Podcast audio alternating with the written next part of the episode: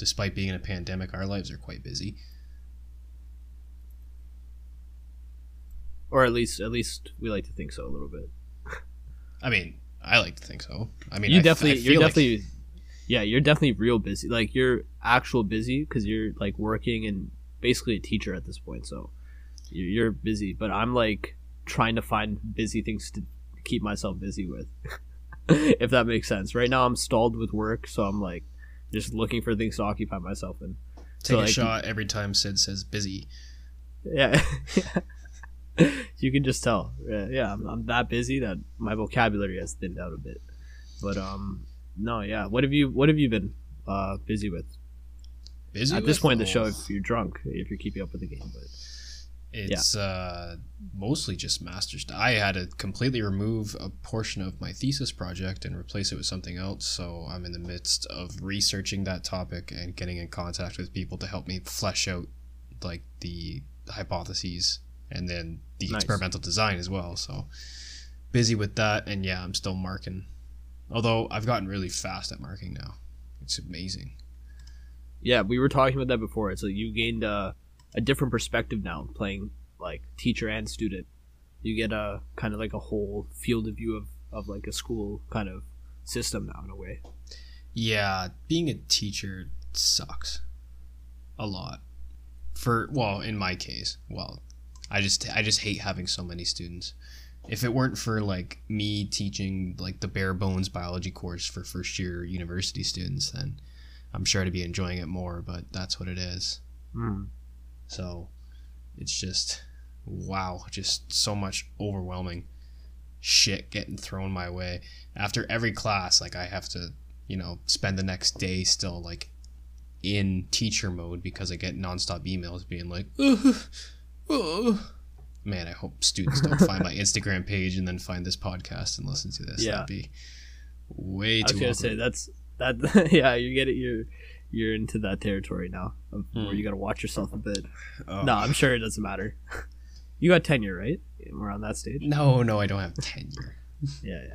Do you know how long it takes to get tenure? A long time, I'm sure, to get to that point. Okay, so if I finish my master's, it's four years to PhD, two years minimum of postdoctoral placements, and then four years as an associate professor, then four more years as an assistant professor, then four years as a full time professor, and then another two years after that, you can probably apply for tenure. Oh, jeez. So you're So- fucking. You're like ready to retire by that point. Uh, you're in your like close to 40s. I mean, that's just a long time of like living your life in four years of stages of like getting to the next stage of something. Which I'm not knocking. I'm not knocking those kind of like teacher professions. I think they're they're great, but that's like your whole life is surrounded in in a school environment, pretty much. I'm sure there's some way to fast track it if you're smart enough, Yeah, but who knows? interesting though. Quite. Is that something? Is that something you aspire for? It's the main goal right now, but we'll see. We'll see. I'm sure Yeah. I'll get dissuaded at some point. Anyways, um, enough of my ramblings and rants. Welcome to Mythic Morons. I'm Cheney. I'm Sid. We're uh we're into our seventh week now of no, yeah. What am I saying? Sixth or seventh week, I guess, because we missed our our last week discussion of WandaVision, so I'm a bit confused here. But um, we're, we're recapping episode six, so sixth week of WandaVision here. Yeah, Three more to Um, go. Yeah, this season's sort of flying by now. Um, I hope it's just one season. It wouldn't make sense if For they it to did be- s- yeah, uh, multiple seasons. yeah, Yeah, I yeah, I, I kind of I'm getting that vibe too. It's more of a mini a one-off sort of mini series. Yeah.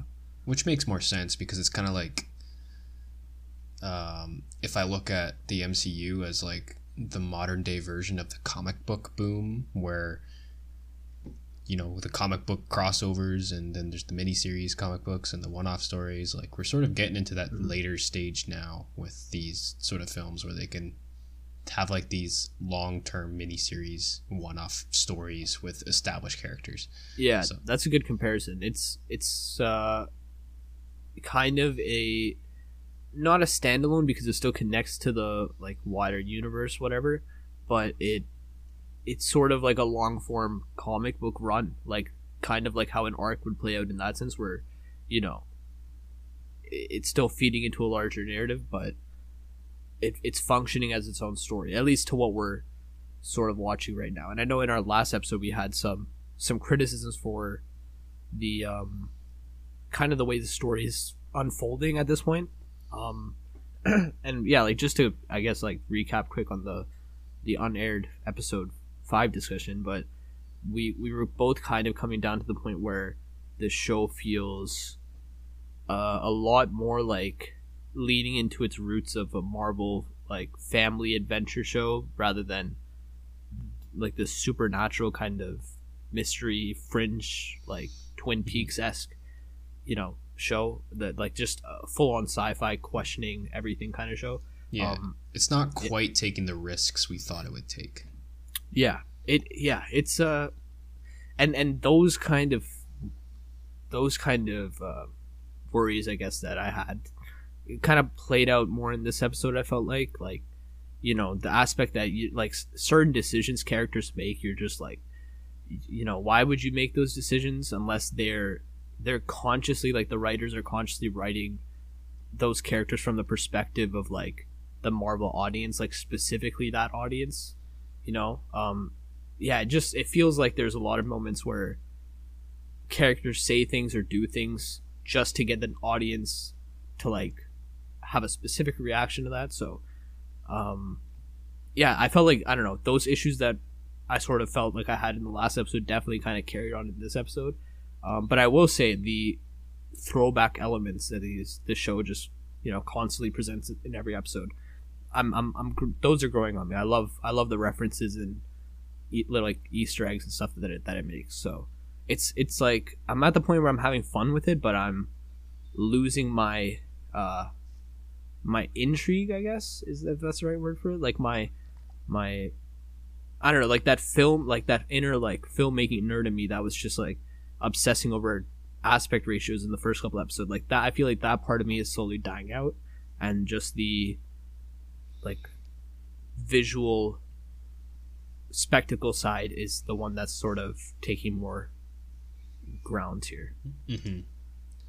And I I would agree, but there's certain things that are just so glaring to me that are kind of really putting me off um, namely Pietro, um, and how they dealt with that situation. Where, again, in our unedited episode, I was like, everything about this episode um, is geared upon how they execute the Pietro Maximoff thing. Like, yeah, like how are they going to address how he looks different, how he's just there now, and I don't know. Like, I was kind of underwhelmed with how they dealt with it it feels like they're just going off of like this is just a normal recast like deal with it. This is what he looks like now. And yeah they acknowledge that he looks different but he has all the same memories. He knows all the same things that wanda would want him to do. And a lot of people are saying that's purposeful mm-hmm. as wanda is able to give people memories give people certain thoughts to play out situations of how she would want to play out. And I guess that could be the same case for Pietro, but it's still like I don't know. It just feels weird. Yeah, I'm I'm still kind of confused at the point if if this is just a straightforward recast situation or is this a multi-dimensional character swap that we got, you know? Because like like you said, he sort of reclaims the memories of the the you know original Quicksilver of this Marvel universe, but there is like there's times where I'm questioning, you know, is he also like he has this sort of character amnesia about him too, where he's like, um, you know, one second I was shot, and then I heard your voice or something like that, and then I came to you.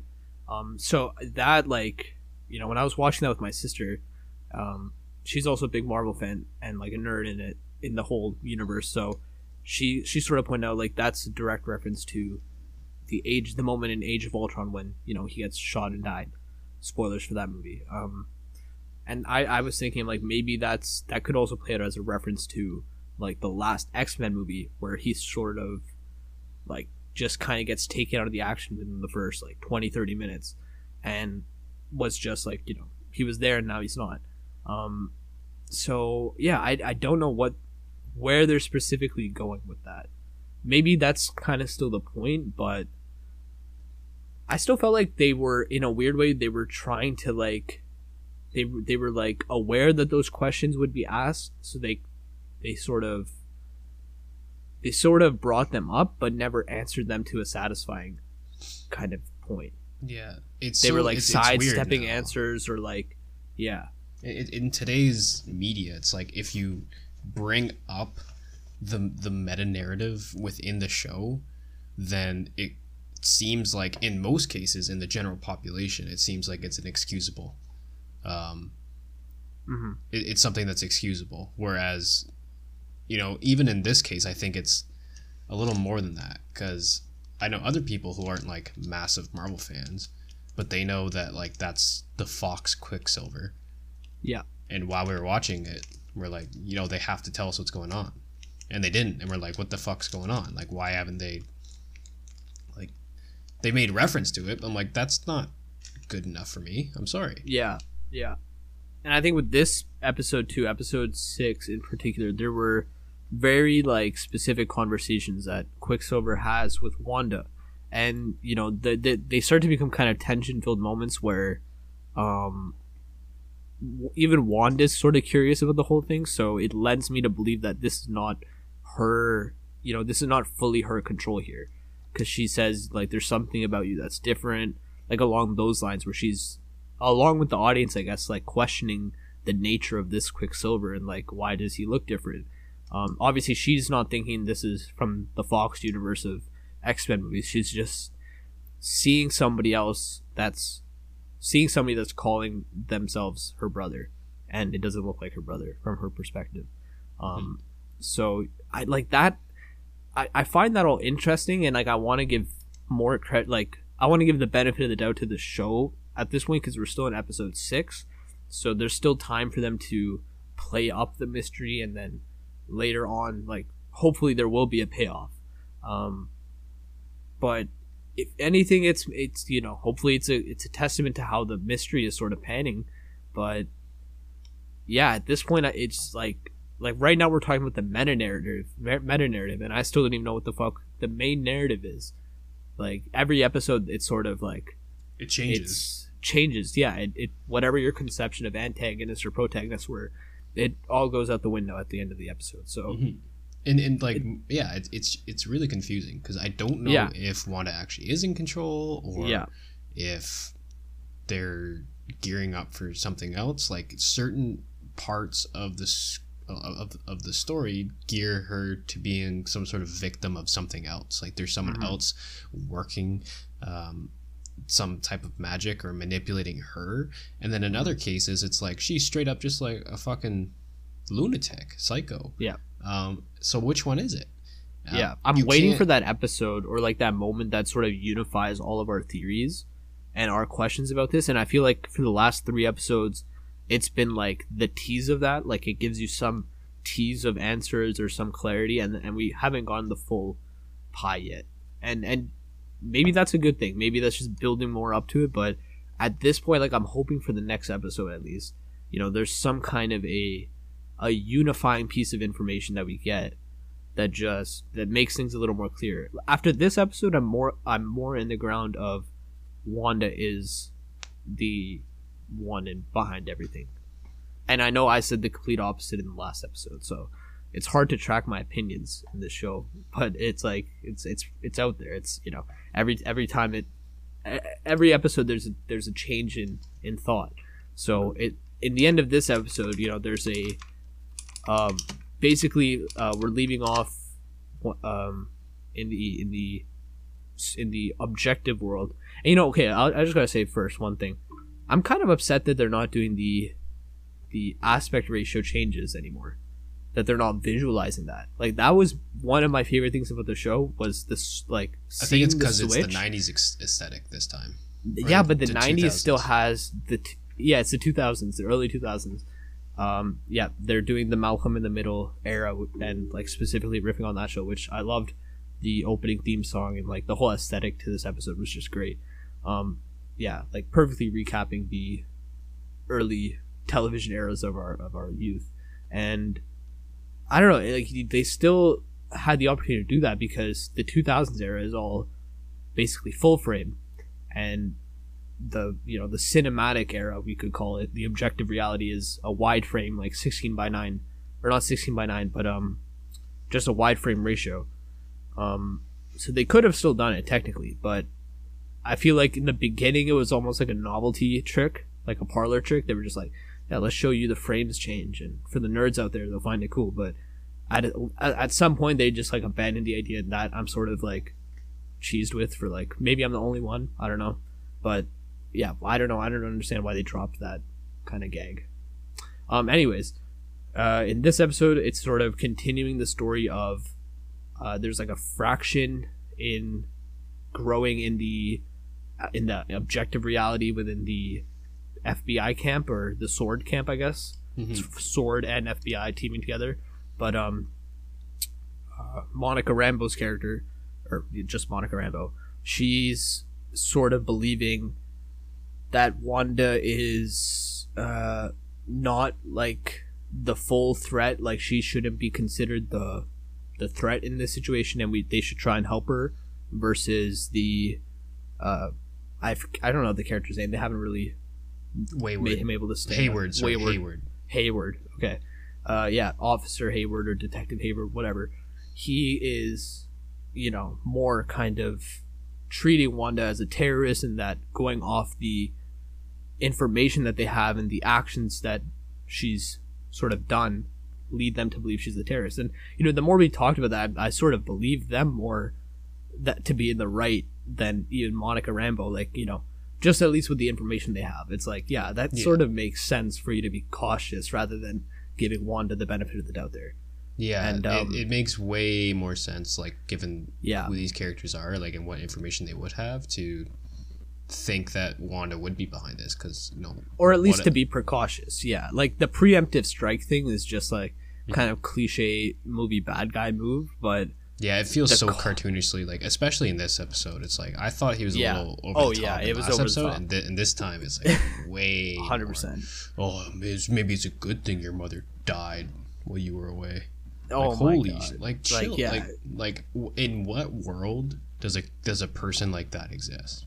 Yeah, no, doesn't. He doesn't feel believable anymore. He feels yeah, like that, he is just um, supposed to tell the audience that Wanda isn't bad. Like yeah. he, because he's so cartoonishly evil, and he thinks so heavily that Wanda is bad, that we're supposed to disagree with him and be like, "No, wait, Wanda must be good." Mm-hmm. And then when the show reveals that Wanda's actually good, we're gonna be like, "Oh, they are so smart." And we're gonna clap. Yeah, and this this guy's Wayward is clearly the, or Hayward or whatever the fuck his name is. Hayward, clearly yeah. the yeah he's clearly an asshole and a bad guy because he was calling her a terrorist. But like, this is and this is where like my problem for the show kind of comes from is that in the last episode and this one especially, it's like they've turned characters that had like sort of a grounded presence in this situation into like the staple kind of like you put it just this comic booky cartoonish version of themselves that would that would not play out in like how a real world situation play out. And you know i, I don't want to make my comparisons to the real world but i'm just kind of trying to trying to like cr- make my criticism in a grounded place because the show is trying to take itself seriously at some parts too. So it's not like it's just a silly kids show all the way around. Like it is sort of trying to be serious. So at some points it, it is serious, then at some points it's like, no, you can have Monica and her FBI, you know, teammate just go completely rogue and and just take out like half the FBI inside their camp. You know.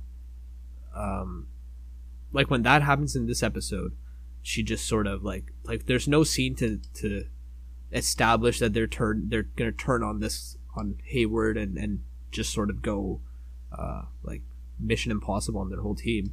Um, yeah, out of nowhere, they just like they know exactly what to do, and they take out the FBI that's opposing them on their opinions. Yeah. And I'm just like, this is like, you would never do this. Like if you were the good guys, you wouldn't do this, and if this was like a serious situation, you wouldn't have done this. Like this is just.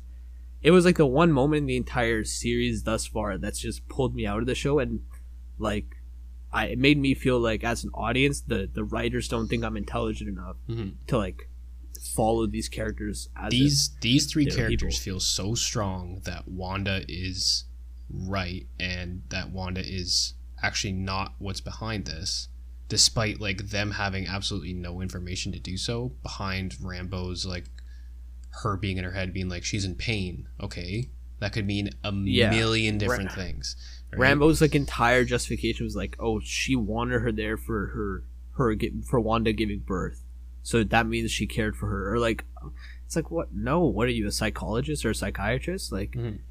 no, right and then so they believe so strong that they're willing to like literally attack fbi and sword agents and Yeah. throw them into shipping containers and risk like being thrown into jail risk everything. Yeah, risk. risk everything for this Yeah, and yeah, maybe you know maybe that does work in a two-hour film in the third act in like the ninth hour of the fucking movie, but in a TV show where that's like the second, like the second thing that happens in this episode, uh, I don't know if it's a problem of they just didn't build up these characters, like in that kind of a direction, and they sort of pulled this 180, or if it's just it like at the end of the day it felt cheap. It felt like a really kind of and the entire episode miss- i could i was always just sitting back and, and thinking in the back of my head like why haven't they been caught yet? Right. like how long have they they've been working on this? How are they Yeah, like, how small, to like, access how- all this information? It like they're just they're sitting in a tent like with all this unguarded computer monitors and like valid like valuable information just unguarded like carrying out the entire side operation on like for the entire episode essentially until darcy gets caught. Um but yeah it's this is the one thing in the show that's happened that's just like made me feel like okay this is a like this is not a show that's I don't know. Just makes me feel like the show's more aimed for kids rather than a general audience or an adult Mhm. audience. It makes it makes you want to like sort of be like, yeah, come on, like we're as much of a Marvel fan as I am, I want to see things that make logical sense. Mhm. Lo- like that have like character driven uh, consequences and uh, you know just things like that. But Right. um, I I think like you you pointed something out where it short it sort of shows something like a weakness to the characters ideologies uh, and I, I think that's an av- that's an area where the show can re- like have this redemption kind of quality where you can still make a commentary that you know characters are protagonists as well intentioned as they are their judgments can be flawed and i'm still in the camp believing wanda will completely flip by the end of this like show. Like whether she's a confused antagonist right now like she will be by the end of this show like she will be bad. Like bad or worse than the state of mind she's in right now.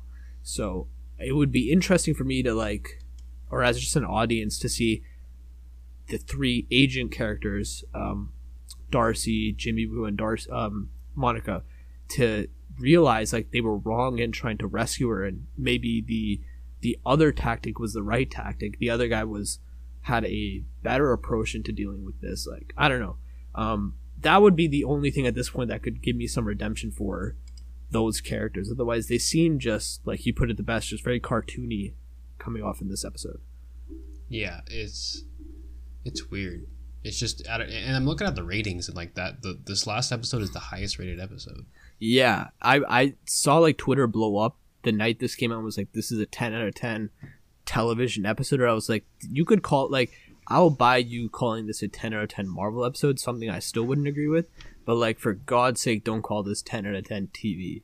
Like No. we've seen ten out of ten TV before, and like you know it this it, this isn't a cheat. This yeah, exactly. This is um, I don't know. This this episode just frustrated me. I don't yeah, know what if- it, yeah. I'm, I'm trying to be objective here and not be like you know I've I've used my my fan tone a lot while discussing the show and even that side of me doesn't like have a strong opinion just because the just the kind of like silliness or just the kind of like yeah I don't know like just the dramatic shift in like tone kind of that this episode and like the last one kind of went to um yeah I don't know it took me out of that that seriousness or that just that sense of maturity that I felt like the show kind of had in the beginning. Mm-hmm. Yeah, exactly. I, I thought Marvel was gonna like yeah show something a little different. Yeah, which they did kind of, but like go out of their box, like, like comfort put- zone. Yeah, put- you think they'd go out of their comfort zone a bit. put their heroes down a notch. You know, show Yeah. them for like for who they really are. Like show them how they can change as people. Um, but Mm-hmm. or I how f- they I can f- be wrong how good guys can be wrong sometimes you know Mhm. i think that's an imp- that's an important character element like not just that you show the good deeds of a c- of a of a character and, and shine those out but to show character flaws and and just kind of flesh out somebody's ideology i think that's something that is in marvel movies but not to the extent where you could really compare them to other movies or TV shows like on a, on a grander scale. And I think this is like, you know, Martin Scorsese has had this controversial opinion about Marvel movies saying they're not cinema and they're sort of like these amusement park roller coaster rides.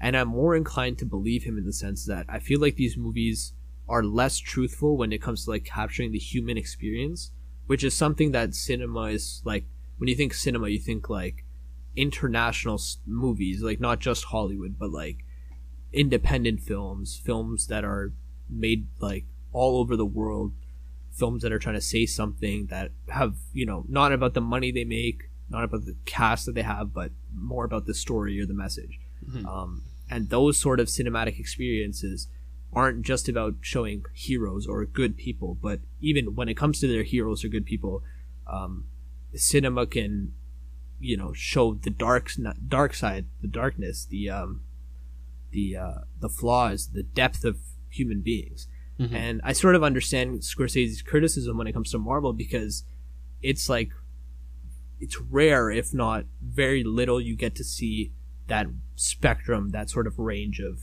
humanity coming out in these sort of stories. It's more or less this sugar coated, optimistic kind of version of that, which is, you know, I'm totally cool with that. But Yeah. Yeah. Here's You know what here's trying what here's why I never really got into Marvel. Um, and th- this was just me. My roommates were watching. Um, they're going through all the Marvel movies in chronological order right now, and I'm just sort of passing by Hmm. and watching over their shoulder. And I was watching Age of Ultron with them, and I and I was just like, this movie is nothing but a commercial for their future movies Right. and they're like stuck in this loop where their movies are commercials for the future movies and those those future movies are commercials for future movies. And there's a few exceptions that i find um, are the ones that i like the most. Like i don't know the early ones like iron man um, and captain america um, the winter soldier. I felt like that was a pretty contained story. But uh, guardians of the galaxy pretty contained story. It didn't like do anything crazy for setups and, and, and advertising for future movies. And those are the ones I liked the most. And, and it felt like WandaVision was going to be something like that. But Yeah, the more I read into it, the more it just seems like it's being placed and it's being made as a means to um, forward and put in the forefront future projects rather than letting it breathe on its own. Yeah. I think I yeah, I, I'm I'm more inclined to believe that kind of opinion. That's uh and that's unfortunate, you know. I was hoping the same thing as you, which was that hoping that this show is more something along the lines of a Winter Soldier or a Guardians of the Galaxy that was like superhero movies, yes, Marvel movies, yes, but kind of individually carved their own spaces in this genre to to be more than just superhero or just Marvel Studios movies. They they had a uh, you know they had a real like different tone and a voice to them that I, I yeah I my whole hope for this next phase of Marvel like this phase 4 was just that was like let filmmakers kind of tell unique stories like James Gunn did with Guardians with like the Russo's brothers did with um Winter Soldier. And you know let the tone of Marvel become more diverse. Let the movies feel different from each other and the shows feel different um rather than that same like just the same palette like I feel like most of Marvel Studios are like are Marvel's uh, the movies and shows that they produce um at least this being the first show that we're seeing but I feel like when it comes to their characters, the style of humor, the style of filmmaking, it feels like the palette that they use, you know, like that set of tools that they're relying on, it almost feel like it just carries on from one movie to the next. As much as they say, you know, this movie is completely different, this has its own blah blah blah. Like just certain tropes are always kind of carried on and yeah, my hope is that like you know, it's not too late to even hope out of this show that it just kind of again, we'll say it subverts those expectations. Um it just has that self-awareness that this genre that they've developed for like a decade is at the point of being, you know, you're at the point of stepping on your own toes at this point. Um or at least I mean like Marvel is that they don't want to run the, the same course, tell cliche stories kind of from their own template. Um, so yeah, I think like I think a saving grace of the show could just be like, and I, I'm being kind of maybe sounding unfair saying a saving grace like that. I think the show is still a fun show and it's still good, like has very good points to it, which I'll still get into. But something that could change my opinion about the show is showing how the non superpowered characters, like as much as they're trying to be heroes, like where are they they're somewhere along they're falling short. How could they be falling short you know? Like something like if their storyline took that sort of a turn um, i think that could be an interesting avenue. But what what are some things about episode six that you liked about this halloween uh, early 2000s sitcom so. um the aesthetic mostly um yeah that was just the thing that i enjoyed the most i i i feel like that's where most of the enjoyment or most of the like initial like hype and ratings come from. It's just like the esthetic mm-hmm. of this movie, and the majority of the people that are watching this and tweeting about it have grown up in this generation. So there's obviously some sort of bias towards that, but like it, it is what it is. Like it, they've they fucking nailed it with the aesthetic. Yeah. Um, I really enjoyed Vision's little adventure on his own. Um, mm there's some, I, I don't know. It, it's like yeah. the the mystery is sort of unraveling slowly but surely, um, and I like Vision as our sort of step in character for discovering what's going on because Wanda I think knows what's going on. Yeah, she, it seems like she's letting she's playing dumb a little bit mm-hmm. um, for the cameras here. And she, makes, that, the cameras that she knows about. To, to to be that stand-in because he technically yeah doesn't remember anything. Yeah. He's he's a yeah, new I, person now. I'm finding like as an audience, I'm finding myself relate more to Vision as my eyes and ears into this world rather than like Darcy or Jimmy Woo or uh, or Monica. You know, to me they seem way more like just like side characters in this in this show. And Vision is as much as Wanda a a star here and and you know less of a protagonist but more of the of the guide sort of kind of holding the questions that we have. Um and yeah that that was my favorite part of this episode was just his side quest sort of trying to find answers. And then getting to the point of crossing that barrier and then seeing that okay he's like the ma- there's like a magic keeping him alive that's attached to this place. And if he leaves this place he's gonna die. Or like that's kind of the implication. Um that was all great. Like i'm, I'm that kind of pushes the story further in in in more ways than this show than anything else we sort of see.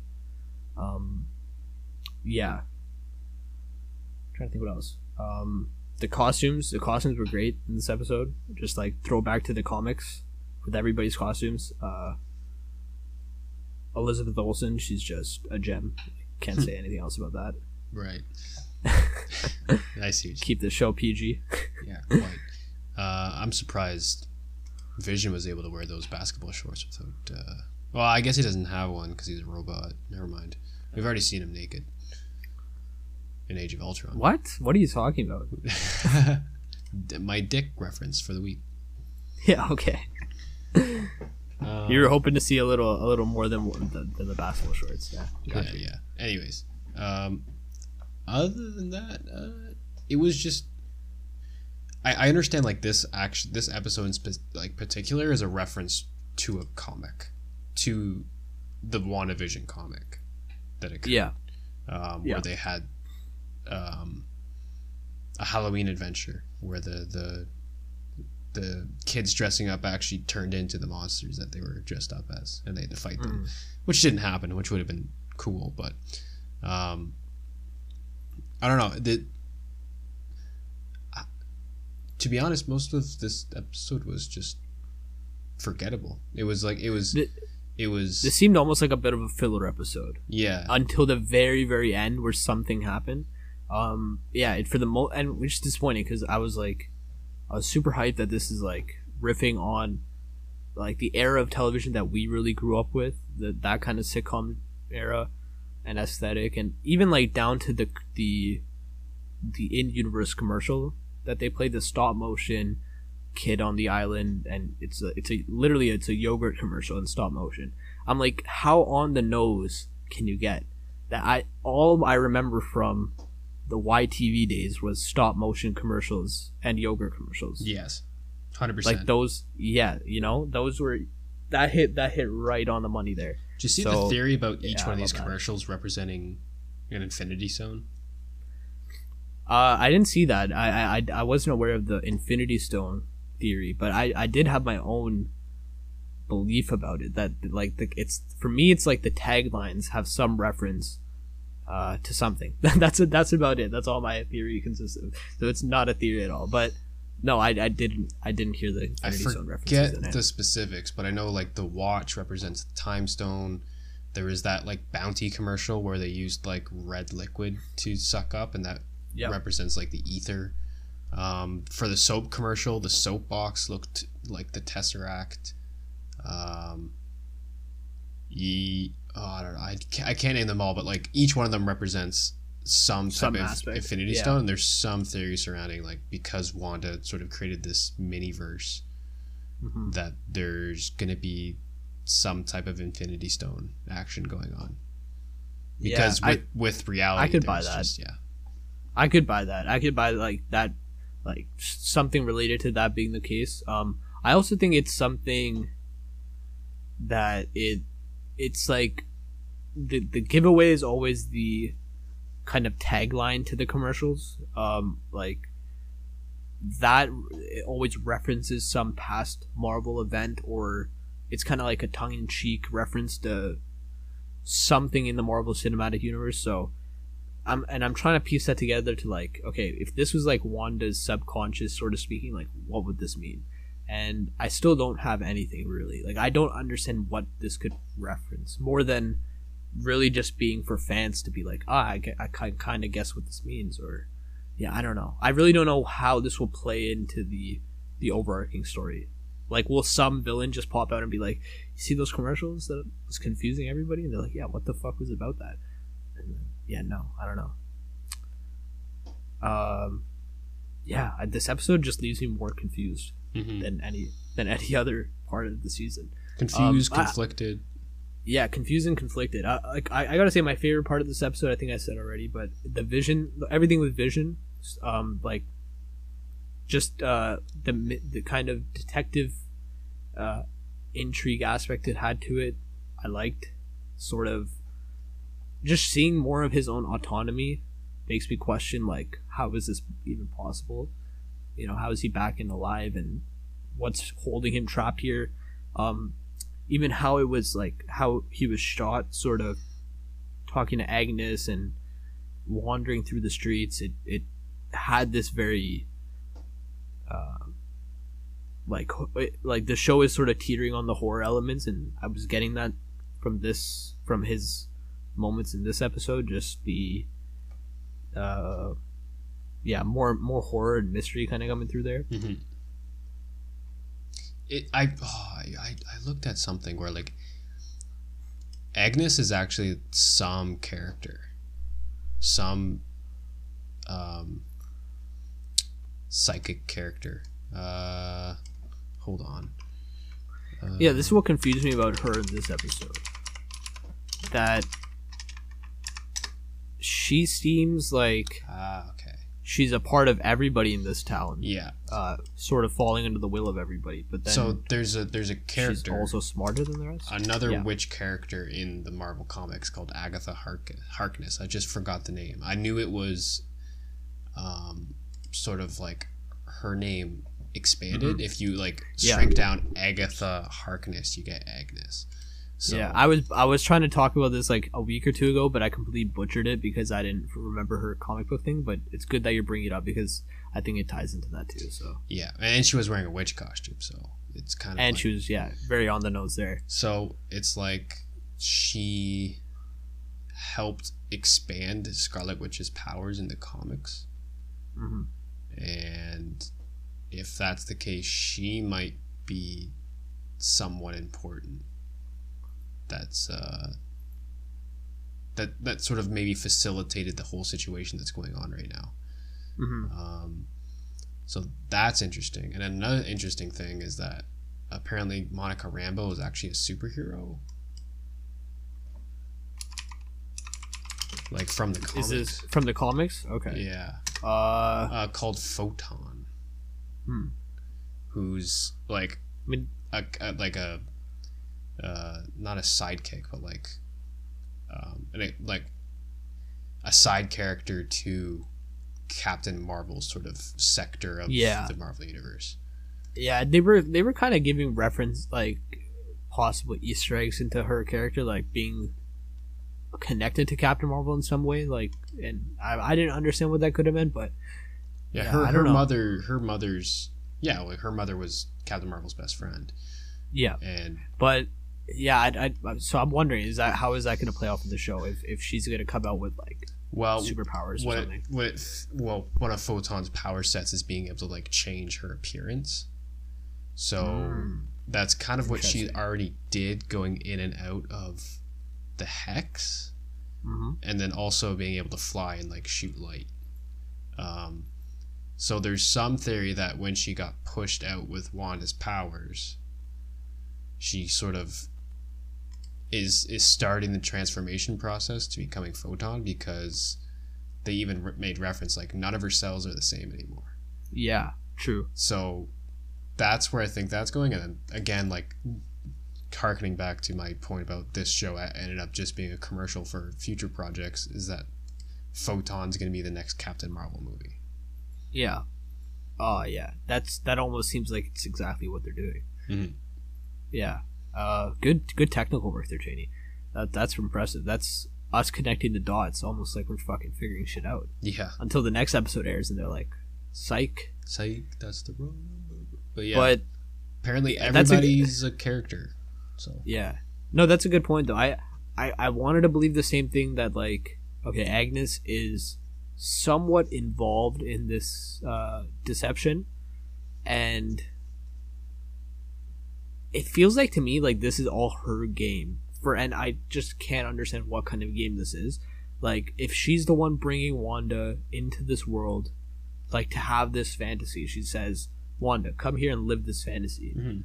bring back vision bring back the love of your life and i'll b- help you brainwash everybody here right if that's the case then why would she like tell vision the truth of it I so that he can be fully self-aware and like I feel like it's she um her her initial intentions weren't as massive as what Wanda was actually capable of. And then once Wanda like sort of got out of control she kind of like fell into her own trap if that makes sense. Okay. Like so so um agnes helped like a la the comics helped scarlet witch expand her powers but her powers were far beyond what agnes could possibly even comprehend and agnes just ended up getting caught up in whatever wanda was able to do whether that was on purpose or accidental. Yeah. Hmm. and i feel like that would make you want to like sympathize with her a little more. Like so she's not a villain type of a bad character but she's actually a a victim of circumstance. Yeah. In a way. Yeah. You can Uh, kind yeah, of think of wanda as like a natural disaster which is ooh I don't know if they'll go they're that doing, way. I still feel like climate, they're gonna. yeah, they're doing a climate change analogy or something. yeah, yeah, yeah. No, I, I No. feel like they're they got plenty of those lined up. Um, Yeah. I I I feel like um, they're still gonna go with like if there's a main villain. So yeah. Uh yeah, on top of every like there's a Darker Force out there. I'm still trying to believe that too. But Oh, yeah, at the end of this episode. I forget who they were thinking of. I know one person they talked about. I never heard of this villain in my life, but apparently his name's Nightmare, which is the most fucking cliche villain name ever. Yeah. But Nightmare is like a Doctor Strange villain, and I know this is supposed to help lead into Doctor Strange's new movie somehow. Uh, again, this being a giant advertisement. They also night uh, name dropped the nightmare, just a word. But I, I, I know that probably tickled people's uh, tickled people's ears a little bit just to hear that. People are thinking that's a Easter egg for the villain oh, right there. Plenty Which it could be for the next Doctor essays and blogs were had immediately started being Oh, written for sure. as soon as Nightmare was as soon as the word Oh. Nightmare was said. Susan's breath. The the Easter egg that I fucking attached onto that I, I I'm you know I'm sure other people did too. I don't want to be like the only one that heard this, but I'm surprised this isn't the more more popular trending discussion. Is that they like completely reference the the fact that both Evan Peters and Aaron Taylor Johnson, both actors who play Quicksilver in superhero movies and Marvel movies, are also in the Kick-Ass movie when they were, you know, young younger actors, um, and they sort of reference that in this show. You know, I Did missed catch that? I missed that. oh, yeah, What she's like reference? she's talking to uh so Wanda's talking to Quicksilver um and he says like something kick ass like that would be kick ass uh talking about I don't know something Halloween related and she just pa- like Wanda pauses there and just says kick ass and almost like like didn't look at the camera but was like almost like breaking the fourth wall when she said it and it was like just like uh yeah just a just a reference to kick ass pretty cool fucking meta take there. Mhm. know. No, that's funny. Yeah. At least they're having fun. Yeah, I'm like, okay. This this makes me know like you guys are fans. You you guys are fans of, of popular culture. Good to know. Um, good to know that people watch other movies. Ah, But- I haven't seen Kick Ass in a minute. Yeah, those are good movies, man. Even the second one, which was like a little less popular, but like, damn, like that's a that's a missed era of superhero movies. Yeah, Yeah. it really is. Um, yeah, but this, I don't know how much more I have to say about it. I think I gave my critical take and like just, I yeah, everything I enjoyed about it, I think comes down to the surface level aesthetics of it, which is not like it's not to say much. You know, I was expecting a little more at this point. Um, but I definitely did enjoy the Halloween aspect of this of this episode. The uh, the the vibe of it, the characters' costumes, especially especially Wanda's. Um, yeah, I'm, I'm, I'm. How do you liking Evan Peters in the show? I mean, I'm liking him. I'm liking how he fits in, sort of as the, as the cool uncle character, and he's just like plays a very chill. Plays a very Evan Peters. I want to know how Evan Peters plays Quicksilver outside of the mind control situation. Like, is he gonna try to be like the Marvel one, Right. or is he gonna do his own thing again? It's weird. It's weird seeing him gonna, using lose his his Quicksilver mind? powers, not like in the X Men universe. Oh, that's good point. Yeah, that's something I was like on my rewatch of this. I was like, ah, I, I, I clued into them. Like they just substituted the visual powers. I, I my favorite thing about the X Men like Days of Future Past is Quicksilver and like how they visualize the slow motion thing. So I'm like, that's a very uh, selective like choice there. Like that's a very on purpose choice that they made. So even like I, I don't like I don't know. Maybe it's just like part of the the process of watching this show makes you want to read into everything. Like I'm trying not to, but I yeah, that's a good thing that you brought up there. Mhm. Um, I don't know. Is that something that we read into, or is that just like No, it's Yeah, not really. no. I don't know. Overall, this episode gave me a headache in terms of story, but um, obviously the aesthetics and the acting and a bunch of other stuff, mostly just involving Vision, I enjoyed. Yeah. But like again, uh, I need these next three episodes to be something. yeah? I feel like my like now what I'm waiting for is literally the moment that they step out of this this universe that Wanda's created. Like the conclusion to all of this is now what I'm I'm like really thirsty to see. Um, how does Quicksilver react to waking up in this? Like if it if it is what we're thinking, if it is Fox version Quicksilver popping into this universe, like I I would be like, I would love to see him lose his mind at that happening. If he if he's given that information that Professor Xavier, Wolverine, all those guys, they don't exist, Mhm. or at least they don't. We don't know about them in this universe. Here's And the he's sort of just thing, like, though. what the fuck? I Yeah. thought when they got the X Men license that they weren't just gonna like merge the universes. I, Yeah, I, I- I felt like they were like that. just gonna like, okay, we have these characters now. Let's slowly introduce mutants and Yeah. have characters that are mutants. Mhm. Um, Mhm. And turns out, no, I feel like they're just gonna rob people from the other. I'm kind of- put into this one. I'm kind. I'll say this, and this might be a big contra- like a bit of a. Um, I don't know. I don't know how people might take it. Might be an opinion. It is an opinion, but uh, whatever. It. I feel like it's kind of sick that in the in the minds of the audience, those universes can like actually they can live on. We might not necessarily see the sequel to them, but the stories exist somewhere. And this is what I mean by that. Sam Raimi's Spider-Man, we never saw the third one, or sorry, we never saw the fourth one. But that's not to say it, within that universe, within those that world of movies, that there was never more Spider-Man stuff going on. So with Marvel, like potentially toying with this multiverse idea, um, you know, Fantastic Four is also coming into the cinematic universe. X Men would be the next best, like the safest bet to think that they're definitely going to do that. Um, the Spider Mans, like all of them might be coming to the next Spider Man movie. Um, I I like the idea to think that this is like the merging of these universes also implies to some degree that that some kind of like calamity has to occur, like some sort of in story reasoning has to be behind this. Um, that just that does co-join all these worlds together, and what could that be? Like what like the storytelling possibilities of that, the implications are, are kind of what excite me. So if it's just a matter of, oh, we, we have the property and we're now just tacking it on together, and there's not really much thought or like ideas given into like what what are the implications of this or what are what's the context behind this, then I would be disappointed. But knowing Marvel and like their creative team is pretty solid, um, I'm thinking like it, it, it makes for a really fan, like interesting story. If you like, just if you think about like DC Comics have done this a bunch, and um, even even Marvel Comics, if you think of like Civil War or uh, Secret War, sorry, Secret War is what I meant to say. Um, they're even making a show from that, surprisingly. But um, just the idea of bringing in characters from different aspects of this large universe and throwing them into one pit and seeing like how would they interact. Um, I think it's something that's it's not an alien idea to comics.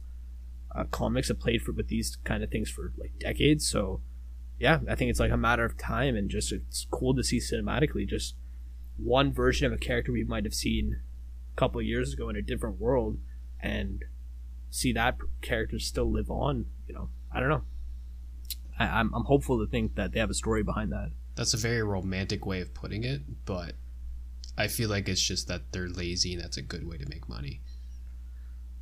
I'm sure like money is like a big motivation. It's For- for really it's a really lazy way of sure, getting people but into like you took I've all never this seen- work from previous movies and you just be like, oh, it's actually part of our stuff now too. I've never seen Marvel Studios in particular, like Kevin Feige being the head of that whole creative team. I've never seen the decisions they made as being lazy decisions.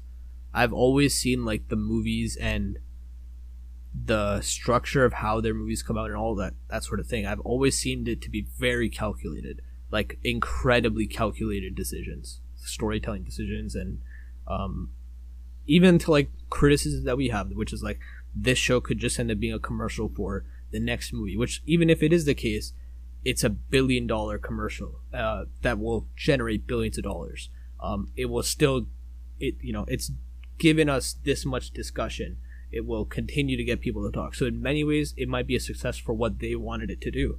Um, so I think, I don't think they're just stumbling on these things and being like, let's throw that in there. I think they, I think they definitely consider like everything and are curating their characters and contents specifically for what these shows are, uh, what the movies are. Less so like what I mean by that is they might have this four year structure of like what story they want to tell Mhm. and are playing to the tune of that overarching structure rather than the movie or the singular show um, that we might be watching. So Yeah, know. It don't just know. feels like it's they're digging up the graves of something that should be left to rest. And as Vision put in Age of Ultron, things aren't beautiful because they last. So I'd, I'd rather the Raimi movies like remain untouched by the Marvel Cinematic Universe. I want that little pocket of Spider-Man to be there for me whenever I need, and not have to think about how it's connected to everything else. Um, But see that like here, I'm just playing the other side to that because I, I like this argument. I like this discussion because I, I I'm fitting. I'm finding myself on the other that. Like I feel like what you want can still exist. The Raimi movies, as they stand, can still stand the way they exist. The cool thing is that like ten years after the fact that that trilogy has ended, we can still see Tobey Maguire as Spider Man, and maybe he's not the same Spider Man as you know 2006 fucking Spider-Man 3. Maybe he is much darker now. Like I was watching the um, Andrew Garfield Spider-Man movies the other day. Just actually just the second one. Not I didn't watch the first one. I watched uh, the Amazing Spider-Man 2. And that's a movie when I was like 15 years old when that movie came out. I didn't like it. I thought, okay, like they they're trying to do like this super grounded like pretty much trying to do the Dark Knight onto the Spider-Man and just give this kind of just this edgy teenager movie. And it is that. It's a lot of things. But what it nails i think is like this this like dark side of peter parker. Um, there's just more of an adult side to him. This more like angsty teenagery but like he's contemplating ideas of like who he is as a man and who he's becoming um just like mature spider-man themes that like like virtually inexistent in these modern day tom holland spider-man movies.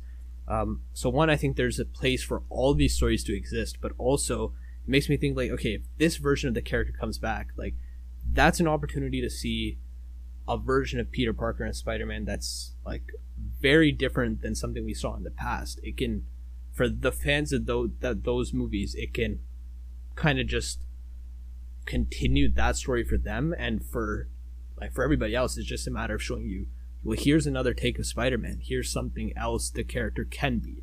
Um so yeah for, for like for me i don't know. I never i never like i'm not i'm not overly romantic about the early 2000s movies like these superhero movies are like or having things from the past to like be untouchable. Like i'm very open to the idea of them wanting to reach back into their pot of gold and picking things out from there and, and repurposing them. Like if they do it tastefully if if it's done with class and it's sort of it's given a good reason to exist all Um, Hollywood has shown us so far is that they don't do it with class or grace. On very rare occasions do they do, like with Blade Runner 2049. But as far as like the Terminator series, the Predator series, the Alien series, the RoboCop series, everything sure, I would- so far I would agree has been that, a yeah. And they don't Yeah. treat it with respect. They try to cash in for the nostalgia trip that it is and then Hmm. get out. Uh, and yeah, I would, I would like that's a fair point. And the only thing I would say is like that makes me believe different is, uh, like honestly, whoever like the creative team behind it. It's like the guy Kevin Feige who has been a producer on all these movies. Um, if he was a company like in and of himself with an IPO like a stock, like I would invest in that man, um, and his ideas. Like I think having one mind at least be the guiding force behind that team and like a, a kind of a singular voice to be like okay this is right and this is wrong and you know that's what all those other things were missing. Um yeah i have more faith in in the people behind those in these projects you know maybe maybe blind faith but as a as a fan just like just as a pure fan i'm speaking like they haven't really let me down. Um from iron man 1 to avengers endgame uh, 10 years long of films like there's never been one moment where i've thought like okay like this is really bad for superhero movies or the genre or like comic book genre like there's never been one point i thought like this is now campy you know, I've always I've whenever I've thought those things, it's when like movies or franchises try to replicate what Marvel has done. But yeah, I might be sounding like coming off like a complete fanboy, but it's honestly like the truth of it is like for fans, like they really have figured out this formula, um, for better or worse, of like how to how to give away stories, how to tell stories. So I'm yeah, I would I just invest myself I invest my trust in them and, and that they, they'll produce more good stories for the for the fans, for the for the people rather than for the money. That's what you want to believe, I guess, just as for anything that, you know, we buy into, but.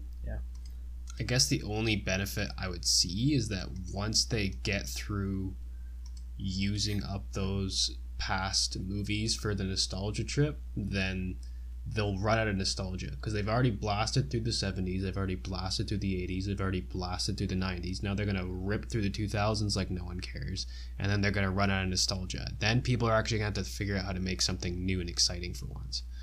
Yeah. So Yeah. that's and that'll be an exciting time. Yeah, that'll.